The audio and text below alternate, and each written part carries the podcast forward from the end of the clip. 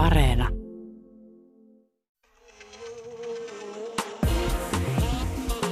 Ylepuhe ja Yle Areena. Naisasiatoimisto Kaartamo et Tapanainen. Laita nainen asialle ja mene sitten katsomaan, kuinka hyvää jälkeä tuli. Eli naisasiatoimisto, yleinen syyttäjänne, taas tunnin verran asiallanne, kaikkien asialla. Millaista on, kun nainen 2020-luvulla hankkii lapsen yksin? Liittyykö itsellisen äidin ratkaisuihin jonkinlaista moraalista hämmennystä ja huolta, ja tukeeko yhteiskunta toisaalta näitä pieniä perheitä tarpeeksi? Siitä kertoo lapsen yksin saanut Paula Ojanen. Puhumme myös uhrin uudesta kuvasta. Mitsu-liikkeen myötä alkoi laventua käsitys siitä, millaista käytöstä seksuaalirikoksen uhrilta odotetaan, mutta laventuiko kuva siitä, kuka otetaan uhrina vakavasti? Isofeministi jyrähtää lopuksi neuvonsa epätietoiselle, joka kysyy, mitä tarkoittaa, kun puhutaan lasikaton lisäksi lasijyrkänteestä. Tämä uudet termit on kyllä vaikea. Onneksi kaikille riittää. Niin, onneksi on niin kuin jokaiselle ongelma-alueelle oma termi, jolla se voi purkaa ja mm. näyttää ja nimetä. Joo. Mitäs Oti, montako koronatestiä tällä viikolla takana? Kaveripiirissä joitakin ja kaikenlaisille muillekin vastaanotoillehan on ruuhkaa.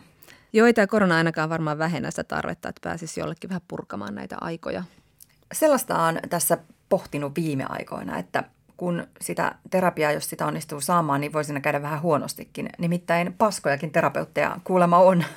Joo, kyllä niitä kuulemma on ja meistähän puhutaan terapiasukupolvena. Me ollaan varmaan kaikki käyty jossain määrin ainakin jonkinlaisen terapeutin pakeilla. Oletko sä käynyt? Joo, puran tapua, terapialla käymisen tapua. Mutta kyllä me edelleenkin niin sitä myös niin kuin hirveästi viljellä ja kehotetaan toisiamme, mene terapiaan. Kyllä sun kantis mennä tuota purkamaan terapiaa ja hei, kyllä sä tarvit ihan terapiaa selkeästi. Niin ja sitten on ihan tämä niin kuin tällainen vittulu mielessä, että me terapiaan saatana.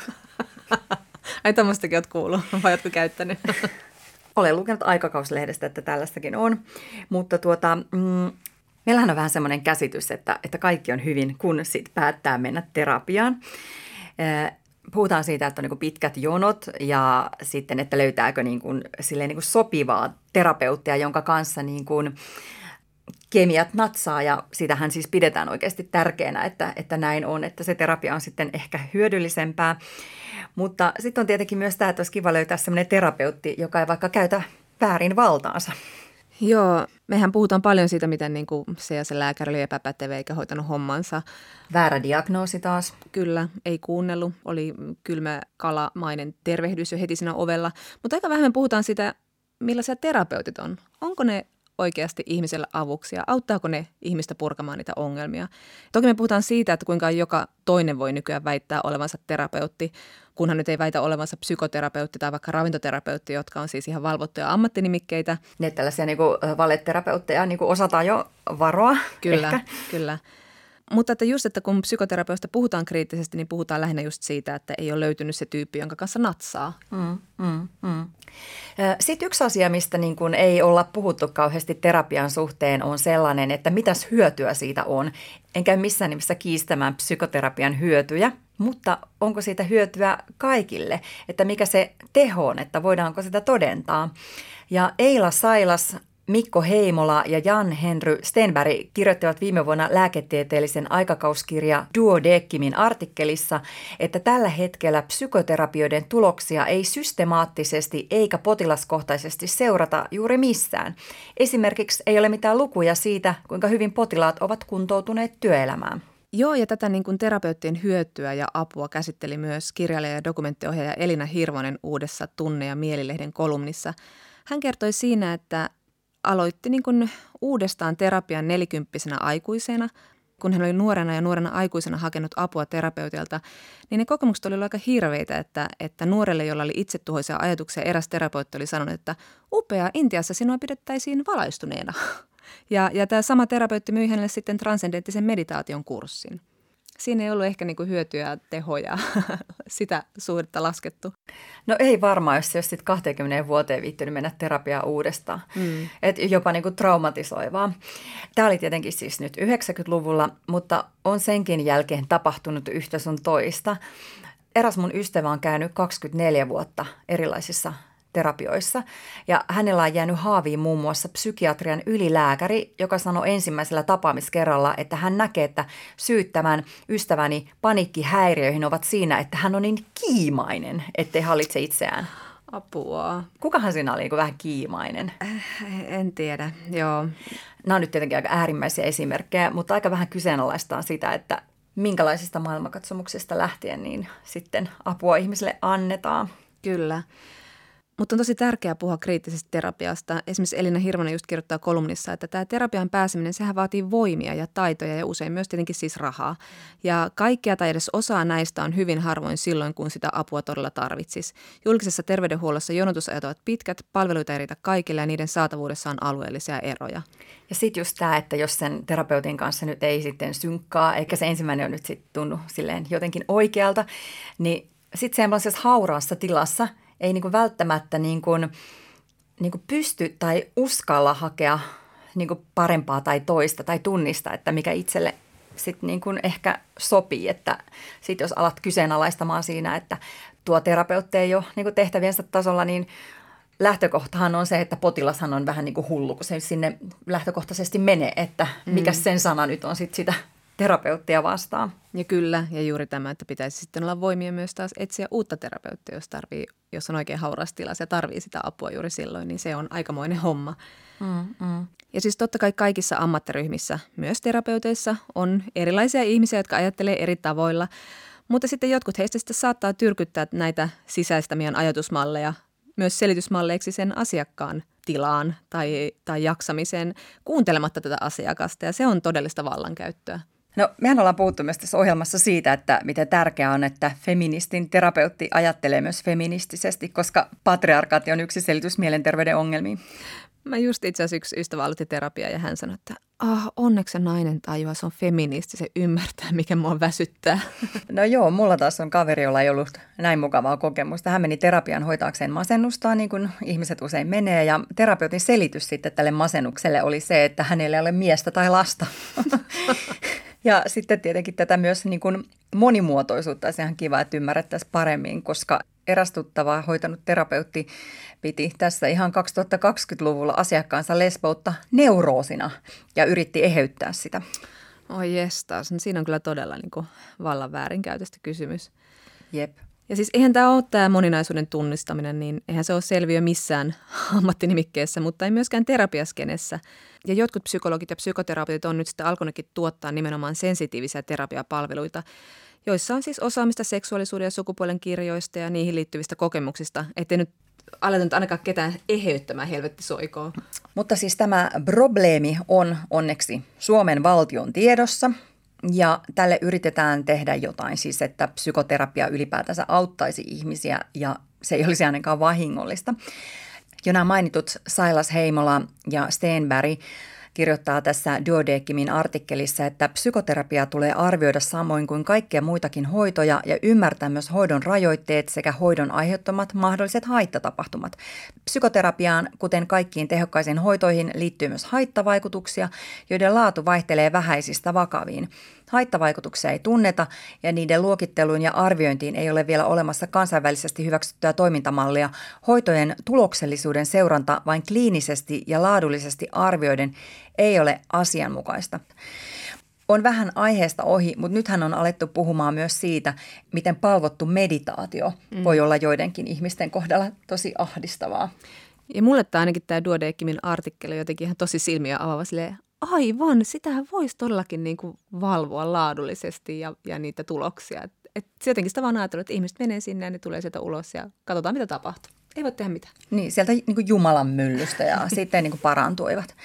Mutta kuule, siis tälle asialle on nyt tehtykin jotain. Meillä on nykyään käytössä psykoterapian laaturekisteri, jonka on ottaneet käyttöön ensimmäisenä Uudellamaalla HUSSI ja sitten muualla Varsinais-Suomessa yliopistosairaaloista TYKS, Oulun yliopistollinen keskussairaala ja Pirkanmaalla TAUS.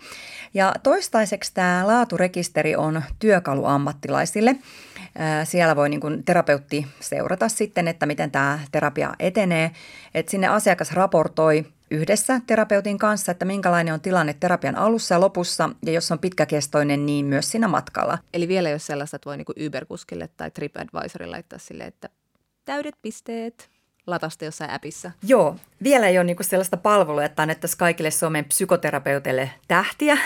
Ja sitten sieltä voisi valita jostain nettisivulta, että otanpas tuon, jolla on neljä ja puoli tähteä ja jota kehutaan feministiksi. Harmi. Niin, koska tota, tämä otanta on kuitenkin vielä sillä aika niin kuin pieni tässä laaturekisterissä näistä terapeuteista.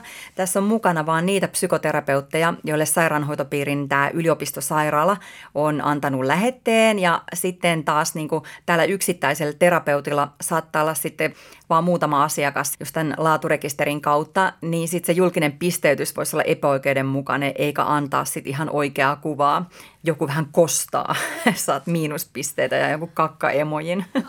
Aivan, mutta, mutta seurataanko näitä sitten jotenkin, että mitä sinne sitten niin kuin asiakas ja terapeutti sitten yhdessä laittaa tässä terapian kulusta? Joo, siis kyllä näitä asiakkaiden arvioita seurataan. Näin kertoi tätä hanketta vetävä Suoma Saarni, joka on ylilääkäri HUS-psykiatriassa, IT-psykiatrian ja psykososiaalisten hoitojen linjalla. Että jos tulee tiukkaa palautetta tai tämmöisiä selkeitä väärinkäytöksiä, niin kyllä siihen puututaan, että mitäs, mitäs siellä oikein tapahtuu. Sarni sanoi, että tämä suomalainen laaturekisteri on maailmalla oleviin verrattuna poikkeuksellinen, koska potilaan ääni tulee kuuluviin sit niinku muutenkin kuin oiremittarin perusteella. Koska tässä laaturekisterissä kysytään potilaalta aivan tämmöisiä niinku avoimia kysymyksiä, että tuleeko hän nähdyksi ja kuulluksi, soveltuiko nämä menetelmät hyvin ja oltiinko tästä sitten yhtä mieltä myös sen terapeutin kanssa. No siinä on aika helppo sitten raportoida tämmöiset ihmekiimainen kommentit tai eheytysyritykset. Kyllä, kyllä. Ja sitten Sarni myös kertoi, että meillähän on Suomessa tämmöinen niin kuin kulttuuri, missä terapiasta ei ole ehkä niin kuin kauhean mielellään kerrottu, mutta tämä kulttuuri on muuttumassa. Kuka tie, kiitos Miitsuun, niin ihmiset alkaa myös niin kuin kertoa niitä omia kokemuksiaan varmaan paitsi kaveripiirissä, niin myös sitten tämmöiseen niin kuin järjestelmään, että tämä tapahtuu siis semmoisen nettisivuston kautta.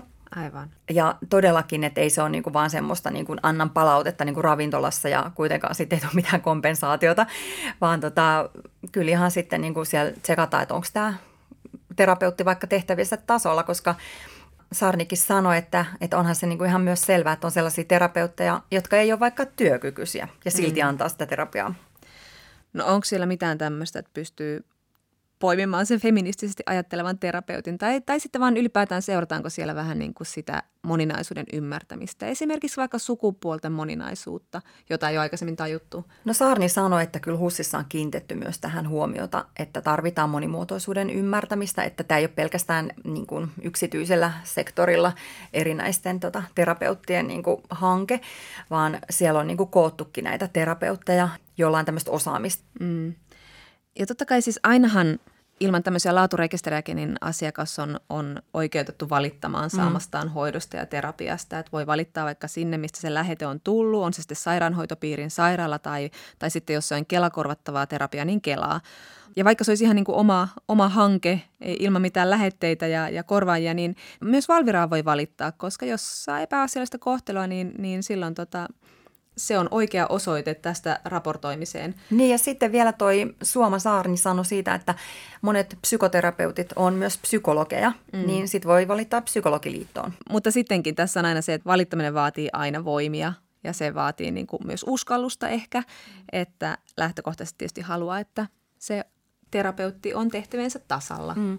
Mä kyllä kaipaisin. Tämä musta olisi kyllä ihanaa, että olisi oikeasti joku sellainen palvelu, mistä voisi valita itselleen sopivan terapeutin, koska nythän se menee usein, tuntuu menevän sillä, että kaverit suosittelee mm. vaikka jotain terapeutteja ja sellainen suosittelumeininki toimii, mutta ymmärrän kyllä hyvin psykoterapeuttien vastustuksen siitä, että eivät halua ehkä tähtiä. Mm. Mutta se, että niin kuin nyt jo vähän niin kuin valvotaan ja seurataan mitä hyötyä, niin sehän on niin kuin ihan mahtava juttu. Joo, koska siis terapeuttien on pakko olla hyviä, mm. joka ikisen heistä, koska mm, se on ehkä mm. sensitiivisintä työtä, mitä on. Vastuu on ihan niin kuin mielettömän suuri. Pitää ihmisestä kiinni, kun se hajoaa tai on hajonnut. Yle Puhe ja Yle Areena. Naisasiatoimisto Kaartamo et Tapanainen.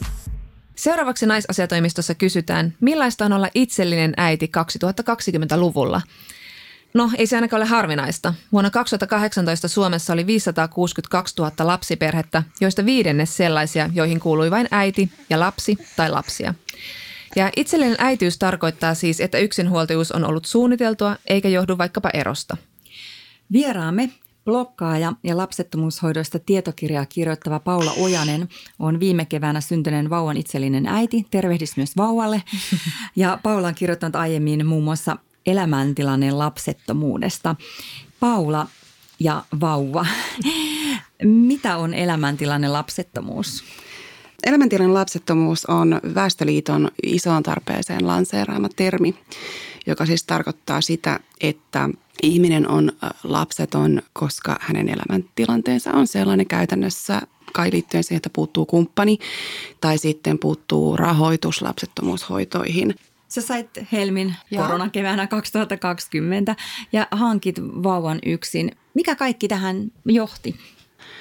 Kun mä olin 35-vuotias, mä kävin lahjoittamassa munasoluja ja mulle todettiin tämmöinen tasapainottunut kromosomi traslokaatio, balansoitunut kromosomitraslokaatio, joka tarkoittaa käytännössä sitä, että puolet mun munasoluista on niin ei-kelpoisia. Ihan käytännössä tarkoittaa sitä, että useilla ihmisillä, jotka heterosuhteessa yrittävät lasta, niin saattaa olla 5-10 keskenmenoa putkeen. Et siis se, on, on, se on aika yleinen, suhteellisen yleinen, mutta tuskallinen lapsettomuuden muoto mä vähän niin kuin lasken, että mun lapsettomuus alkoi siitä hetkestä, kun mä sain tämän tiedon. Siihen asti mä olin elänyt siinä ikään kuin uskossa, että mä tapaan jonkun ja sitten me tehdään lapsia harrastamalla seksiä.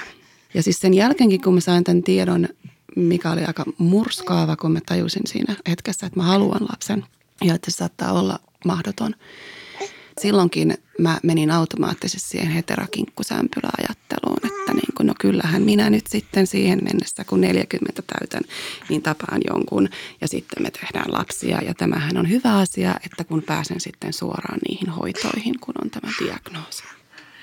On väärin sanoa, että mä heräsin 40 ja tajusin, että ei sitä miestä ja hoitoihin ei pääse, koska toki oli niin kuin hyvin tuskallisesti elämäntapa lapseton useamman vuoden siinä alla No 40 jälkeen se nyt sitten kävi silleen, että otin pankkilainan ja sitten lähdin niihin hoitoihin, jotka kesti aika pitkään ja oli aika järeitä. Ja niiden tuloksena on helmi. Niin alkuvuodestahan ainakin Helsingin ja Tampereen yliopistolliset sairaalat aloitti lapsettomuushoidot. Joo. Myös niin kuin naispareille, itsellisille naisille heteropareille lisäksi. Ja se uutinen olisi pitänyt olla mulle semmoinen, että jes, onpa hienoa. Se uutinen oli mulle semmoinen, että haistakaa paska koska mä olisin mennyt hoitoihin 5-6 vuotta sitten. Mä henkilö, jolla on diagnosoitu mm. tila, joka aiheuttaa lapsettomuutta. Kuinka paljon, Paula, sitten tämä lapsen hankinta kaikkineensa tuli niin kuin kestämään sulla, sit, kun sä pääsit sinne lapsettomuushoitoon ja kuinka paljon se tuli maksamaan? Hui, parisen vuotta mm. ja pari tonnia. Se on semmoinen raha, mihin ei ole varaa, jos ei ole varsin vakaa taloudellinen asema. No Paula, sä puhuit tästä, että se elämäntilanne lapsettomuus oli siinä niitä joitakin vuosia ja sitten siinä 40 korvilla heräsit siihen, että nyt asiassa täytyy edetä. Mutta minkälaisia pohdiskeluja sä kävit siitä, että sä ryhdyt asiaan yksin? No tässä on ehkä tämmöinen, niin mikä pitää ehkä selventää, on se, että kun silloin kun kärsii lapsettomuudesta, niin mä ainakin koin sen niin, että on, se on vähän liian tuskallista ajatella sitä mahdollisuutta, että tämä joskus onnistuu. Et vielä kun mä olin raskaana, niin tosi pitkälle viidenteen kuudenteen kuukauteen mä rupesin siinä vaiheessa vasta silleen, että hei, tuolla on oikeasti ihminen mun sisällä. Mutta joo, toki, siis toki kyllä mä nyt mietin sitten semmoisia kun itsestäänselvyyksiä, että miten niin kun yksin pärjää. No semmoinen ajatus kyllä aika paljon pyöri päässä, että no tuleeko musta köyhä ja onneton, koska kaikki yksinhuoltajat on köyhiä ja onnettomia. Niin, tätä huolipuhetta riittää yksinhuoltajista ja tottahan se on, että yksinhuoltajan keskuudessa on köyhyyttä myös. On siellä myös köyhyyttä, mutta mm. siellä on ihan sellaista niin kuin normaalia, mm. normaalia hyvinvoivaa ja yltäkylläistäkin elämää. Ja, ja, ja lähtökohtaisesti se semmoinen asenne, että yksinhuoltaja katsotaan aina niin kuin ylästatuksesta. Että semmoinen kuin vaistonvarainen tunne, että mä oon poikkeava. Jos olen poikkeava, niin pitäkää normin. No mutta oliko sulla ympärillä tämmöisiä niin kuin esimerkkejä yksinhuoltajista vai olitko se tämmöisten niin kuin hyvin perheellisten tai näiden normien ympäröimä, että sitten piti peilata sitten niitäkin vasten sitä omaa tulevaisuutta? No mä luulen, että se, sen kolmen viitosen kieppeillä niin kyllä siihen varmasti liittyy se, että niin kuin iso osa mun lähipiiristä pariutui, rupesi hankkimaan perheen, mikä on silleen ihan kuin se tapahtuisi Helsingin kaupungissa naps. Mutta sanotaan näin, että joillekin kävi flaksi ja ne tapas niin kuin hyviä tyyppejä. Jotkut sovitti oman elämänsä uudenlaisiin ihmistyyppeihin, jotta tämä perhe heterosääntölä onnistuisi. Mä harkitsin kanssa. Mä ajattelin, että mun täytyy nyt varmaan löytää sellainen erityyppinen mies, mitä mä oon aikaisemmin tapailu. Mä oon miettinyt sitä, että mistä se, siis niin mulle mun ystävänä meidän sukupolvelle tuli sellainen hirvittävän, hirvittävän vahva signaali siitä, että me ollaan myöhässä. Me ollaan nyt ymmärretty jotain nyt väärin. Että juttu on ollut se, että me nyt eletään tätä meidän elämää ja kouluttaudutaan ja tehdään töitä, vaan nyt täällä elämällä ei ole mitään arvoa, jos meillä ei ole lasta ja miestä. Mä oon miettinyt sitä paljon, että mistä se tuli se viesti. Varmasti me tuotettiin se itsekin osaltamme. Ja jos katsotaan perhettä, niin, niin siinä on mun mielestä tapahtunut viimeisen kymmenen vuoden aikana semmoinen niin kuin valtava tämmöisiin niin kuin perinteisiin arvoihin hyppääminen, tämmöinen, tämmöinen hipsterikeskiluokkaisuus, sen uusporvarillisuus on nostanut. Mm. Uusi konservatismi. Uusi konservatismi. Mä oon seitten seitten syntynyt, mä oon niin kuin 90-luvun alun nuoria aikuisia, niin siihen aikaan se oli tosi vahva, vahva se viesti siitä, että totta kai laman jälkeen, että ensin opiskellaan sitten tehdään töitä ja sitten hankitaan ne lapset. Lyötiin semmoisella isolla perhenyrkillä sinkku otsaan, että yhtäkkiä se mukava elämä, mikä, minkä mä olin ympärille rakentanut, niin tuntukin täysin tyhjältä – että mä koin itseni vajavaiseksi. Ja siitä mä väitän, että se on siis hyvin sosiaalinen ilmiö. Tämä heterokinkkusämpylä, se on semmoinen uusi musta mm. jostain syystä. Mm. Toisaalta elämään mahtuu nykyään jotenkin paljon enemmän monimuotoisuutta. On Totta. hyvin erilaisia perheitä ja että nainen voi tehdä niin kuin ihan mitä tahansa yksin. Koet sä Paula, että niin kuin sitten sun ratkaisu on sitten hankkia se lapsi yksin, niin kuin tehdä se itsellesi, on ollut myös sellainen, niin kuin, tiedät, se niin kuin voimauttava asia, että, että hei, että niin kuin mä voin tehdä mitä vaan. Mä haluaisin vastata tuohon niin kuin riemuisasti joo, mutta täällä niin kuin lapsettomuus taustalla se emansipaatio katoaa se sellainen niin kuin itsellisyyden riemu, että sitä on vaan siis todella onnellinen, että sä vihdoinkin oot tässä. Mm. Mm. Kyllä mä koen olevani tämmöisiä uran uurtajia, että mä oon itsellisenä lapsettomana – mennyt hoitoihin ja ollut yleensä olemassa aika niin kuin äänekkäästi yhteisössämme.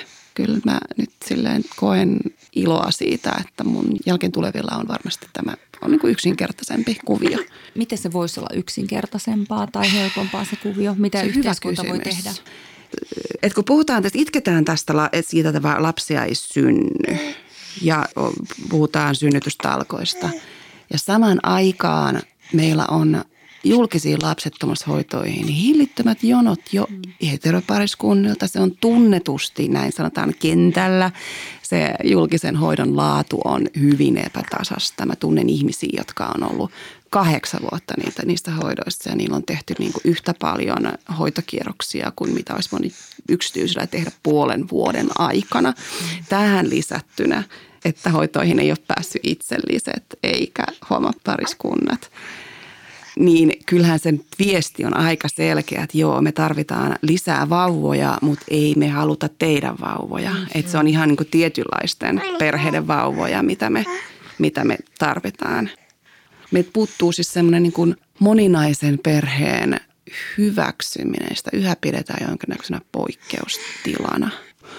Suomalaisuuteen on, mun mielestä kuuluu semmoinen karu suvaitsevaisuus, että hei, tämä on sun juttu, sä teet mitä sä tykkäät, mun ei tarvitse katsoa, mä lähden nyt saunaan ja tästä ei koskaan puhuta. Et mä uskon, että niinku yhteisönä me ollaan aika fine sen kanssa, mutta kyllä niinku poliittiset järjestelmät ei ole pysynyt perässä. Paula, sä kirjoitat kirjaa lapsettomuudesta sosiaalipsykologi Vaula Tuomaalan kanssa. Vaula on tutkinut itsellisiä äitejä ja, ja kirjoittaa perheyhteiskuntablogissa näin – Itsenäisistä pyrkimyksistään huolimatta lähes jokainen pohti valintaansa suhteessa ydinperheeseen tai vähintään miespuolisten kasvattajien läsnäoloon. Kuulosti siltä, että naiset joutuvat tietoisesti pois valitsemaan perhekokoonpanon, johon kuuluu lapsen isä ja rakentamaan itselleen sellaisen näkemyksen isäasiastaan, jonka kanssa pystyvät elämään. Ajattelet sä niin kuin itse sitä, että tarvitseeko lapsi jotain miehen mallia tai toisen vanhemman mallia? Musta on, niinku se on jotenkin kummallinen ajatus, kun lapsi tarvitsisi armeijan, hmm. niin miksi se kaksi riittää paremmin kuin yksi? Se lapsen etu on aina semmoinen vähän vyön alle argumentti näissä keskusteluissa. Mm-hmm. Kyllä varmaan niin kuin sukupuolen moninaisuus olisi hyvä jotenkin välittää lapselle. Mulla ei ole mitään tilastoa siitä, että, että niin kuin minkälaisessa ihmisryhmässä herättää vastustusta se, että nainen päättää, päättää tota noin, niin hankkia lapsen yksin, mutta voin vähän arvailla. Mm, Voiko niin kuin, tähän nähden, Paula, lapsen yksin hankkiminen olla jollain tavalla niin kuin myös feministinen teko? Siis kyllä aivan ehdottomasti. Että kyllähän tässä koko niin kuin taustalla, että minkä takia itsellisen naiselle ei ole annettu niitä hoitoja, niin väitän, että että maailmankuva, joka siellä taustalla on, on se, että miehestä tulee hyödytön, jos naiset rupeavat lisääntymään yksin. Mitä me sitten miehillä tehdään, jos ne niin lisääntyy yksikin? Mikä on ihan siis höpönpöppöä tietenkin ja se, siis suurin osa suomalaisista miehistä ei tietenkään ajattele noin tai ihmistä ei ajattele noin. Mä törmäsin myös sellaisiin kysymyksiin, kuten että onko tuo ihan eettistä ja semmoisiin tilanteisiin, missä kysymyksiin, tilanteisiin, mihin mä en olisi varmastikaan törmännyt, jos mä olisin ollut pariskunta. Hmm. Tavallaan se semmoinen mun lapsettomuus äh, olisi hyväksyttävämpää, jos mä nyt olisin edes yrittänyt sen miehen kanssa ensin. Onko sä Paula sillä niin kuin, no selvästi on vähän kovisteltu, mutta ootko törmännyt semmoiseen niin kuin asenteeseen, mihin vanhemmat usein törmää, että no kun olette noin lapset hankkineet, niin ei saa valittaa vaikka jostain väsymyksessä, niin korostuuko se sitten, kun on niin kuin hankkimalla hankkinut ikään kuin? Se ei korostu ulkopuolelta, se korostuu mun omassa ajattelussa. Kun sä oot valvonut viikon ja oot ihan yksin vielä tietenkin, niin kuin mä huomaan itse ajattelemaan, että, että itsepähän valitsin tämän nyt, että en saisi valittaa – Miten toi lapsettomuuden identiteetti, ootko päässyt siitä? Oletko saanut itsellesi äidin identiteetin vai? Usein puhutaan siitä, että sitä lapsettomuuden identiteetistä ja tunteesta ei pääse irti. Nyt kun mä sanon, että usein puhutaan, niin mä puhun, mä elän nyt mun omassa kuplassani, koska mä kuulun kaiken näköisiin lapsettomuusryhmiin ja keskusteluryhmiin. Että tämähän ei ole semmoinen julkinen keskustelu, koska lapsettomuus on, se on arka aihe. Mutta joka tapauksessa usein puhutaan siitä, että että se lapsettomuus jää päälle. Mä oon huomannut, että se jää päälle ehkä semmoisessa tavassa ajatella itsestään riittämättömänä ja vajavaisena. Ja että mun ruumis on riittämätön ja vajavainen. Mä kävin tosi rankan synnytyksen hätäsektiot ja hemppu oli teholla. Ja mä huomasin sen jälkeen ajattelua, että mun ruumiini ei pystynyt tähänkään. Että mä törmättäisin niin lapsettomuuteen kuin sitten tähän niin kuin lapsen kanssa elämisen – alkuaikoina tosi niin kuin eläviin semmoisiin naiseuden myytteihin, mitkä niin kuin hyvin iloissaan potkii mun sisälläni, mitä mä en olisi ikinä kuvitellut, että mä koen olevani huono, koska mun imetys ei toimi. Että se on niin syvällä se meidän ajatus siitä, että, että naiseus on lapsen tuottamisen väline. Niin ja se äitimyytti sitten sisäistetään oikein tehokkaasti. Mä oon hyvin pitkä linjan feministi myös siinä mielessä, että siis äitini on tasa-arvotutkija. Nopea anekdootti, joka ehkä kertoo kaiken, on silloin, olin 34-vuotiaana Nicaraguassa talven. Äitini tuli käymään, istuttiin siinä rannalla, juotiin kaljaa ja äiti kysyi, että niin Paula, että kuis vanha sä nyt oot? Mä olen 34. Sitten se vastaa, että niin, että niin kun mä olin 34, niin mulla oli kaksi lasta. Se oli vähän hiljaa. Sitten mä ootin, että tuleeko sieltä nyt, että pitäisikö sunkin. Ja se jatkoi, että niin, olisin mä nyt täälläkin voinut olla. mä en ole saanut sellaista painetta kodistani, mutta siltikin aivan pinnan alla löytyy se tunne, arvottomuuden tunne siitä, että mä en kelpaa vaimoksi, mä en kelpaa äidiksi, mä en kelpaa naiseksi. Minkälaiseksi sun oma identiteetti perheellisenä on nyt muodostunut. Lapsi on puolivuotias. Onko se niin kuin itsellisen vanhemmuuden tai yksinhuoltajuuden se Onko se erilaista kuin kerrottiin, annettiin ymmärtää? No kun tässä itseäni kuuntelin, niin ilmeisesti vähän snadisti kiukkusen, kiukkusen itsehuolta ja äidin identiteetin. Ei siis mä en, niin kuin, mä en mulla, ei, mulla ei vielä millään tavalla pakkikasassa. Mulla ei mitään hajua, millainen meistä tulee. Se on niin kuin yleensä jo siis aivan ihmeellistä sanoa ääneen, että tässä on mun tyttäreni Helmi. Ja siis se ei edes niin kuin – herätä musta ylettömiä onnen tunteita, vaan semmoista aivan käsittämätöntä, miten tämä voi olla edes mahdollista ihmeellisyyttä. Itsellinen äiti Paula Ojanen, koetko sä sun äityytesi poliittiseksi tai joksikin sellaiseksi, minkä myötä sä raivaat tietä vähän moninaisemmalle tavalle puhua äityydestä? Siis ehdottomasti koen sen poliittiseksi, kun mä en itsellisenä kelvannut julkiselle lapsettomuushoitoihin. Eli mun on täytynyt käydä se, että kun minä en kelpaa sinne, minussa täytyy olla jotain vikaa. Tässä meidän kuviossa täytyy olla jotain vikaa. Mun tapauksessa siinä on siis aivan ehdottomasti tämmöinen poliittinen ulottuvuus – niin mä toivon, että se raskas tunnetyö, mitä mä oon käynyt siihen, että mun elämässäni on tytär, raivaisi tietä siihen, että tulevaisuuden äitien, tulevien äitien ei tarvitsisi tuntea sitä toiseuden tunnetta, mitä mä oon pakostakin tuntenut. Mutta joo, mä koen kyllä koko ajan, kun me kirjoitetaan sitä, kuten myös Vaula, että se meidän – meidän niin kuin aktiivinen rooli siinä valinnassa, että me ollaan äitejä, niin se on samalla koko ajan poliittista myös. Me, me, me, meistä on tullut tekijöitä sen sijaan, että me, me ollaan niitä nappuloita tuolla, jotka täytetään lapsilla. Me ollaan valittu, että me ollaan äitejä ja me ollaan tehty paljon sen eteen. Valinta on aina poliittista. Että mä oon todellakin rakentanut perheeni itse ja valinnut sen. Yle Puhe ja Yle Areena. Naisasiatoimisto Kaartamo et Tapanainen. Ja sitten naisasiatoimistossa puhutaan siitä, kuka saa olla yhteiskunnan eli meidän silmissämme uhri ja kenen kokemukset otetaan vakavasti. Mitsu herätti keskustelua siitä, miten tavallista seksuaalisen väkivallan ja vallankäytön uhriksi joutuminen naiselle on. Ja samalla liikkeen synnyttämä joukkovoima siirsi ansiokkaasti uhrin häpeää tekijälle, jolle se tietty kuuluukin. Mutta miityitä on syytetty myös elitismistä, kun sehän lähti isosti tälle kauniiden valkoisten Hollywood-näyttelijöiden viemänä, eli he etunenässä kertoivat kokemuksistaan. Ja silloin jalkoihin jäi esimerkiksi rodullistettujen naisten kokemukset seksuaalisesta häirinnästä. Mm, mm. Joo, kun mentiin vähän näin niin kuin valkoinen hetskunainen edellä, niin aluksi siitä keskustelusta tosiaan unohtuivat juuri rodullistetut ja myös seksuaali- ja sukupuolivähemmistöt, eikä tilaa ole raivattu vieläkään. Esimerkiksi miehille kertoo väkivallan uhriksi joutumisesta ja näistä kokemuksista. Mm.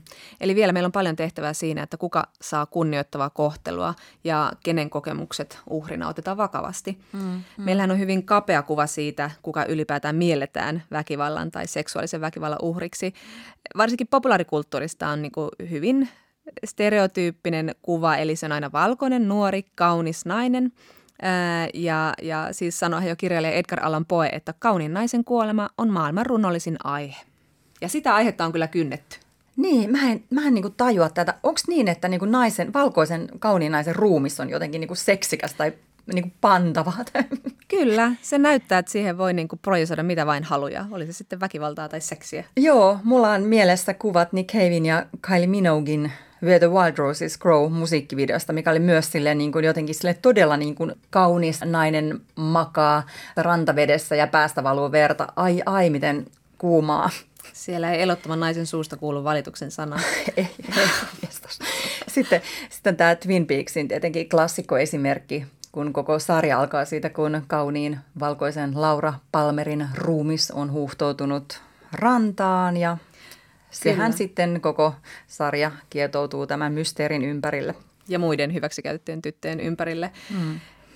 Et se on itse asiassa aika, mitä ikinä katsookin telkkarissa, niin aika usein siellä tulee vastaan tämä nuori nainen, nuori kuollut nainen. Mm, mm. Mutta tästähän siis on, on tehty tota noin niin jo siis suorastaan parodiaa. Joo, esimerkiksi Anna Paavilainen ja Laura Birne kirjoitti tämmöisen lyhyt elokuvan kuin Kaksi ruumista rannalla. Ja siinä Laura Birnin esittämä murhattu naishahmo nousee vähäpukeisena rannalta ja alkaa kirjoilla, että ei helvetti taas tehdä samaa paskaa ja lähtee sitten kostamaan sen Rainan käsikirjoittajille. Ja tästä aiheesta kirjoitti myös äh, Maggie Nelson kesällä ilmestyneessä Jane, punaiset osat kirjassaan. Hän kertoi siinä kirjassa 60-luvulla tapahtuneesta raasta murhasta. Uhri oli hänen Jane-tätinsä. Hän oli yksi sarjamurhaajan lukuisista uhreista ja koska nämä kaikki kuolleet olivat nuoria valkoisia naisia, niin tämä tietenkin herätti valtavan mediahuomion. Mm. Ja tässä kirjassa Nelson kysyykin, että miksi nämä tarinat valkoisista nuorista, keskiluokkaisista ja kauniista naisista ja heidän väkivaltaisista kuolemistaan on niin herkullisia ja miksi ne nousee muiden uhrien tarinoiden yläpuolelle? Oliko kirjalla jotain vastausta antaa tähän? Ei ehkä vastausta sinänsä, vaan juuri tämmöistä pohdiskelua, että miten kauan tämä aihe jaksaa meitä näin syvästi kiehtoa. Niin siis apua, niin kuin, onko tämä jotenkin niin nekrofiilia suositumpaa kuin kuvittelemmekaan? Mä, mä en tiedä, ei mennä tuo. ei pohdita sitä. Sua anteeksi. Mutta kuitenkin ehkä voi ajatella, että, että vaikka niin kuin maailmalla katoaa naisia ja lapsia koko ajan ja näistä toivottavasti raportoidaan muuallakin kuin, niin kuin länsimaissa. Mutta kyllä niin kuin sitten länsimaissakin, kun kerrotaan näistä, niin se huomio on kyllä niin kuin valkoisissa ihmisissä.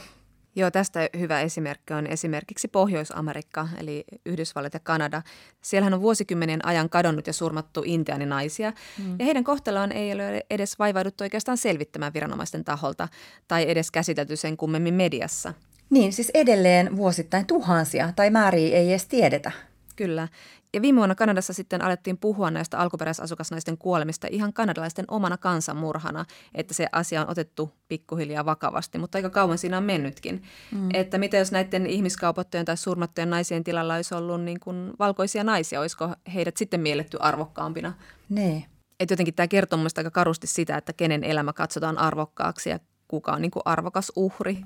Ja sitten jotenkin tota, se, että niin kuin valkoinen ihminen voi katsoa muualle, kun ei samaistuta siihen uhriin ja, ja jotenkin myös sellainen etääntyminen, että ei voisi tapahtua meille, niin, niin ei tähän nyt tarvitse tähän ahdistavan asiaan jotenkin.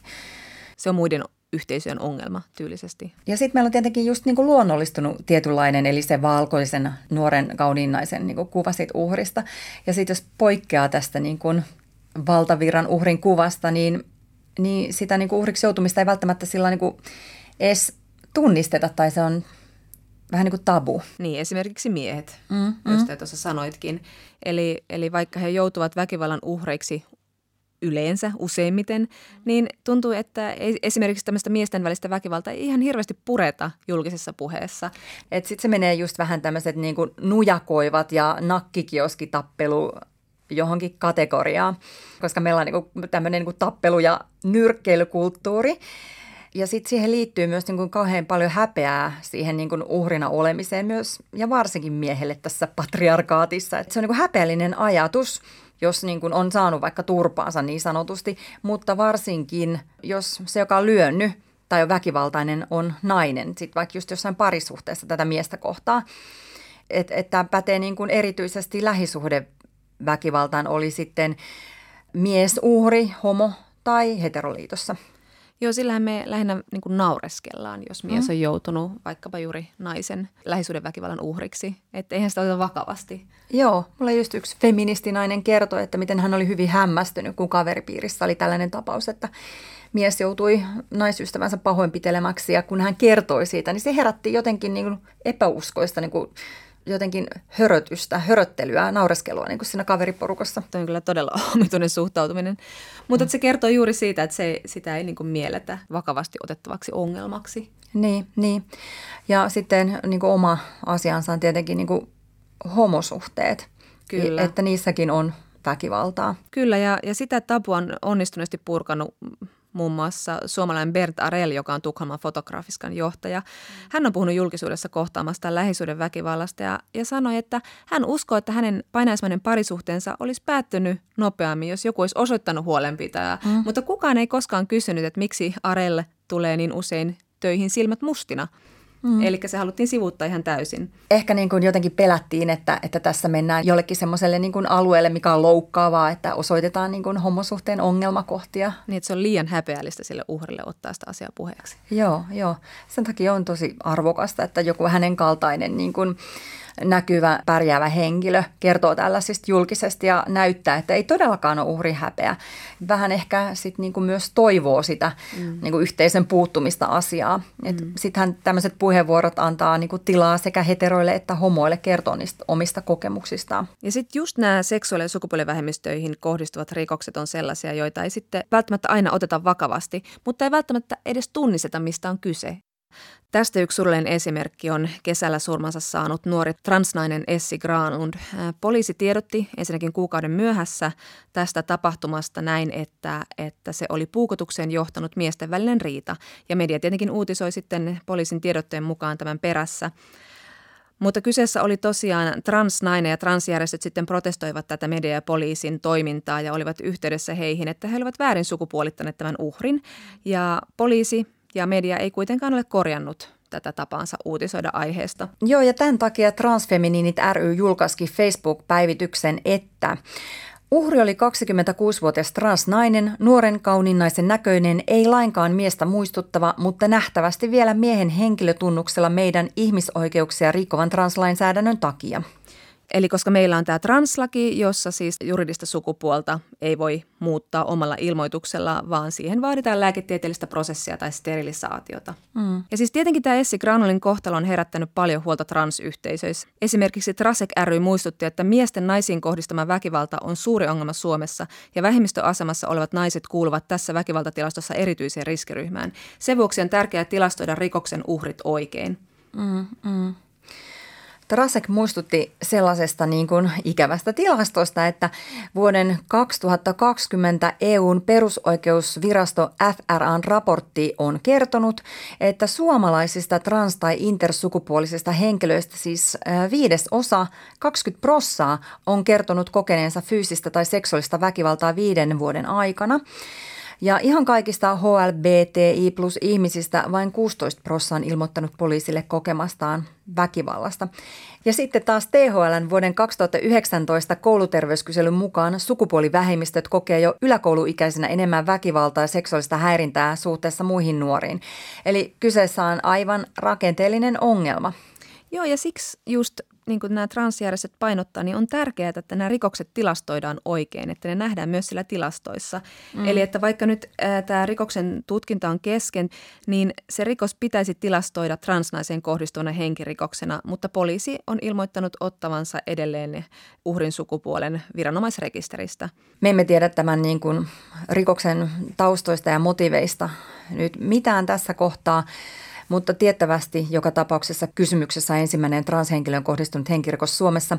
Toisaalta, mistä tiedetään, kun ei ole tilastoitu. Mm. Ja tämä transyhteisössä herännyt huoli on siis todella ymmärrettävää, koska se on merkki tämmöisestä välinpitämättömästä suhtautumisesta. Se on niin kuin viesti näille vähemmistöille, että heidän huoliaan tai pelkojaan, eli heitä itseään ei oteta vakavasti. Mm, mm. Ja tähän on siis heteronaisillekin niin kuin hyvin tuttua, että on ollut pelkoa siitä, että jos raportoidaan poliisille, niin mitäs oli lyhyt mekko päällä ja niin edelleen. Niin. Ja onhan se niin, että jos niin jo sukupuolitetaan väärin eikä korjata, vaikka pyydetään, niin se on lainsäädännöllisellä tasolla tosi merkittävää, koska tästähän on niin suora yhteys siihen, että se aliraportointi rikoksista vain kasvaa. Niin, ja jos sinusta kuolemasi jälkeen puhutaan väärällä sukupuolella – Tämä on todella surullinen esimerkki siitä, että poliisille ja medialle ei siis todellakaan ole välineistä käsitellä sukupuoleltaan moninaisia uhreja mm. tai siihen, vastata siihen haasteeseen, kun kysytään ja kerrotaan ja protestoidaan. Mm, mm.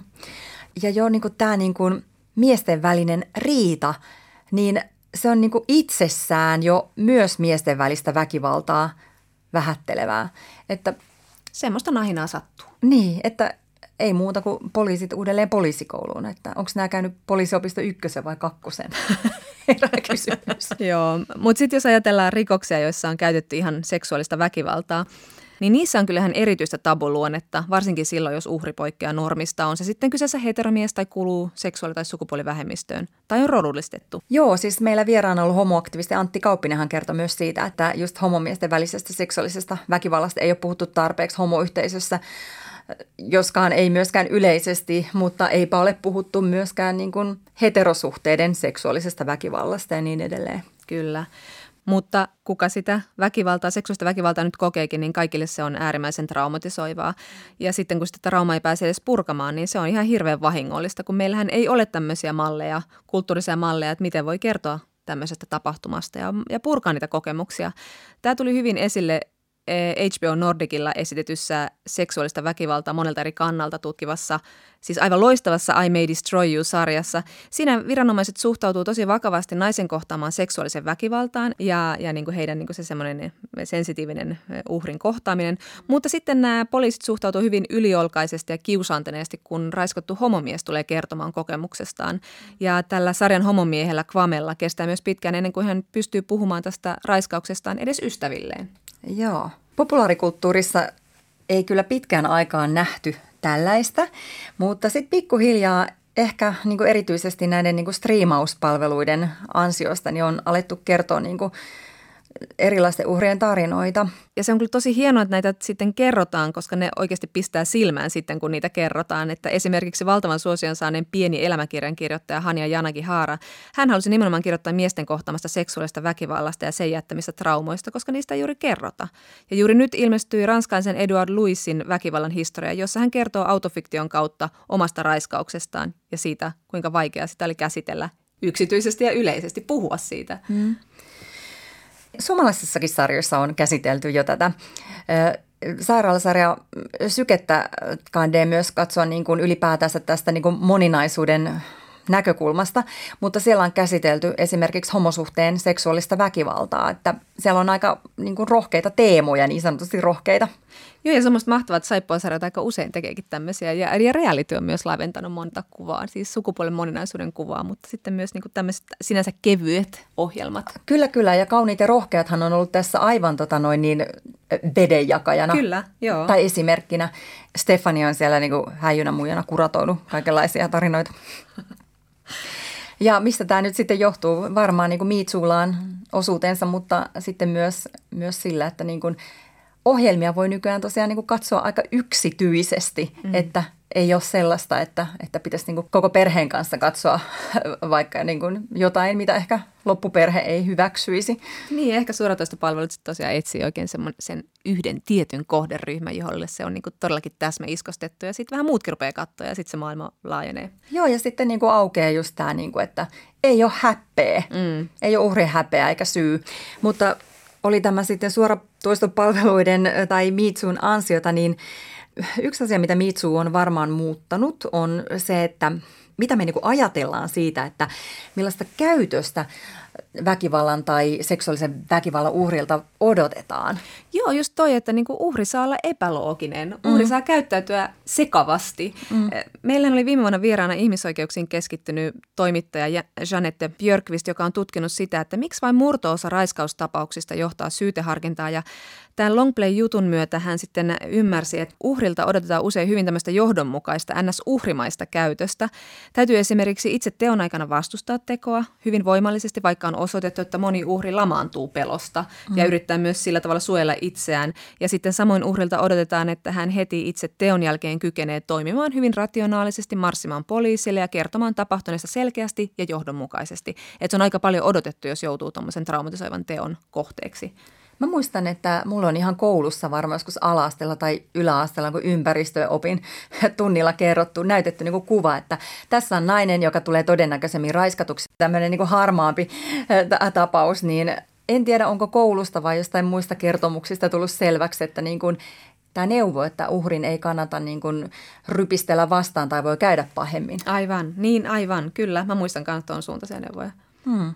Mutta että, niin kuin, mahtavaa, että niin kuin, näitä nyt avataan, näitä niin kuin meidän jotenkin omituisia käsityksiä. Ja, ja just niin kuin Mitsun myötä alettiin puhua siitä, että, että uhrilta ei voi odottaa sellaista niin kuin, loogista käytöstä, joka esimerkiksi helpottaisi sitten sen tekijän tuomitsemista tai niin kuin, tekisi siitä jotenkin niin kuin selkeämpää siitä tapahtuneesta. Niin. Tämä koko Mitsu-juttuhan alkoi tämän Hollywoodin elokuvatuottajan Harvey Weinsteinin miksikä nyt kutsuisin näitä niin kuin tekoja raiskauksista ja hyväksikäyttösyytöksistä. Ja, ja sitten taas näitä monia naisia, jotka syytti Weinsteinia, niin heitä taas syytettiin siitä, että he olivat niin kuin kohdanneet tätä seksuaalista häirintää Weinsteinin taholta tai jopa niin kuin heidät oli raiskattu ja silti he jatko Weinsteinin kanssa yhteistyötä. Poseerasivat kuvissa hänen vierellään iloisina ja näin edelleen jatkoivat töiden tekemistä. Ja tämä ihan sama ajatus nousi esiin Ruotsissa. Siellähän oli tämä kulttuuriprofiiliskandaali. Kulttuuriprofiiliksi siis kutsuttiin Jean-Claude Arnoldia, joka oli siis Nobeleita jakavan Ruotsin akatemian jäsenen Katrina Frostensonin puoliso, ja hän hääräsi siellä monissa eri taideskeneissä. Ja tämä Arno oli sitten harjoittanut yli 20 vuotta seksuaalista häirintää ennen kuin toimittaja Matilda Gustafsson teki jutun hänestä Dagens Nyheteriin. Ja tässä jutussa 18 naista kertoi kohtaamastaan hyväksikäytöstä. Ja tämä Gustafsson käsittelee tätä keissiä viime vuonna ilmestyneessä 19 jäsenkirjassa ja siinä nämä naiset kertoi just siitä, että, että he usein vain jatkoivat niin kuin vaikka ystävinä Arnon kanssa tai niin kuin päätyivät hyväksikäytön jälkeen vaikkapa vielä uudestaan seksuaaliseen kanssakäymiseen. Ja tämä Gustafsson kirjoittaa siitä hyvin, että miksi, että koska No ensinnäkin jotkut tietenkin pelkäs Arnoota. Hän oli hyvin vaikutusvaltainen mies ja, ja hänen kanssaan kannatti pysyä väleissä, sillä Arno oli se, joka niin kuin myös pystyi kanavoimaan apurahoja tai sitten sulkemaan ne, ne mahdollisuudet. Tai sitten vain ylipäätään niin kuin torppaamaan opiskelu- tai työmahdollisuudet. Niin, tolleen toi niin menee. Se on tosi monimutkainen vallankäytön kuvio, joka perustuu siihen toisen ihmisen niin kuin monipuoliseen valta-asemaan. Mutta sitten jotkut näistä Arnonkin uhreista niin yritti myös vähän niin kuin pienentää sitä tapahtunutta, että he halusivat tavallaan pysyä sen oman tarinansa ohjaksissa. Mm. Eli he vähän niin kuin vähättelivät tapahtunutta, panivat sen jonkun känni-illan sekoilun piikkiin tai niin kuin halusivat ajatella sitä semmoisena moni, molemminpuolisena tekona ja tapahtumana, eikä vaikka raiskauksena, koska se on aika raskas identiteetti kantaa sitten. Mm. Mm, mm. Että yksikin näistä naisista, jotka, jotka tässä kertoi kokemuksista, niin sanoi, että olen iloinen, että onnistuin normalisoimaan tilanteen. Itse provosoin, olin kanssarikollinen ja toimia.